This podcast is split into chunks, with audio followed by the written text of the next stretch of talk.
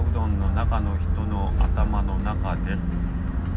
えー、本日は配達をしながらの収録となってますのでいろんなノイズがですね、えー、中で聞こえてお聞き苦しいかもしれませんが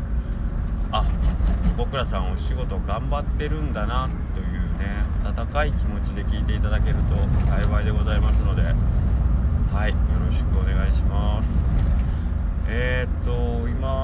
ちのお店にです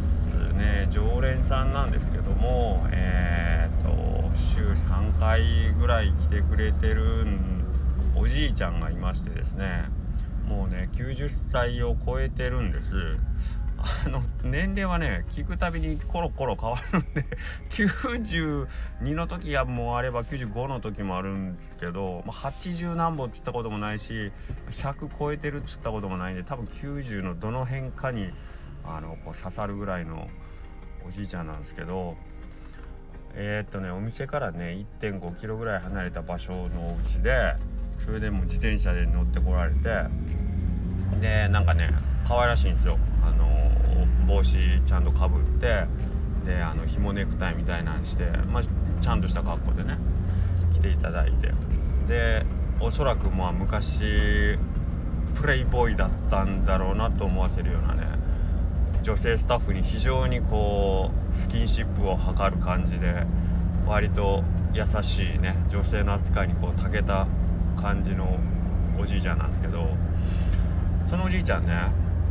いつもお店の前に自転車止めるんですけど自転車止めた後いつも一回ちょっとあのお店の入り口と反対側に向かってちょっと歩いていくんですよ。でお店にまあちょっと入ってくるまでに時間がかかるんですねもともとお年もあって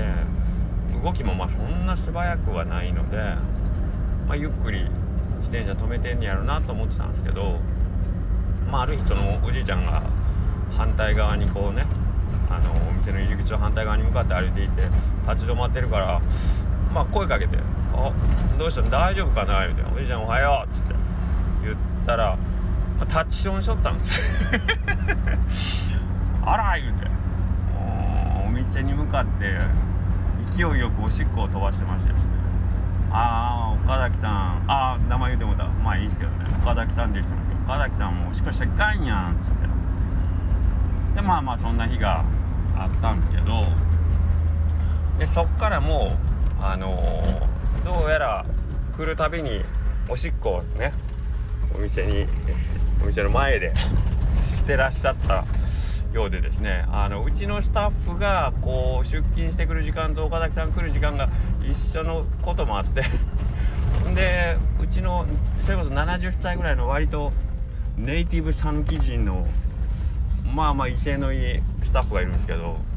その人もまあ岡崎さん仲いいんで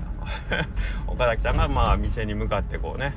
あの立ちすくんでるとこ見たらそのうちのスタッフが「岡崎さん立ちしちゃいかんやん」ってものすごい大きい声でね 注意するっていうねこういうやり取りがねあの繰り広げられてるんですけど岡崎さんもけどめちゃめちゃ車走る道路側で立ち音してるんですけど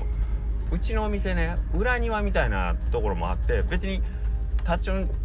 別に 進めるわけじゃないですけどおしっこしようと思ったらそっちの方行きは見えなくなるんですけどあえてその車がいる側でねおしっこするあたりね。でも多分岡崎さんの中に葛藤があるんでしょうね。あ丸見えはいかんだろうなっていうんでお店の前にポストがあるんですけどそのポストの影にちょっと隠れておしっこするっていうね。ここが可愛いらしいでしょ。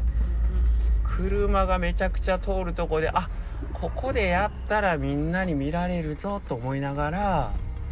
でも裏に行くことはなくポストにちょっと隠れておしっこするっていう。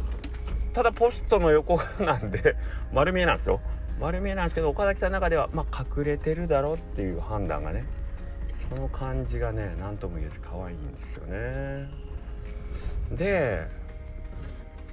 まあいつも思うんですけど別にそんな毎日毎日おしっこがしたくなるわけではないだろうと思うんですけど見るとまあタッチションされてるところを見ると多分これもう習慣になってるんでしょうね。もううちの店に来てポスト赤いポストを見てあおしっこしたいってなってるんだろうなと思って僕まあここからねあのやっぱり人間何を置いても習慣ねしたくないおしっこでさえ毎日してたら赤いポストを見たらおしっこしたくなる、まあ、習慣化って大事やろなと思って、まあ、そういう話をね僕は今日したかったんですよね。岡崎さんはまあおしっこだったんですけどこれは違うところに例えば赤いポストを見たらもうどうしても英語の勉強がしたくなるとかね。赤いポストを見たらもうどうしてももうあのー、こう何ですかね。あの筋トレをしたくなるとかね。なんかそういう形に自分の脳内をコントロールしてやることがなんかこう人生で何かを成し遂げるための方法なんじゃないかなと思って習慣化大事です。今日は、えー、タッチションと習慣化についてお話しさせていただきました。ありがとうございました。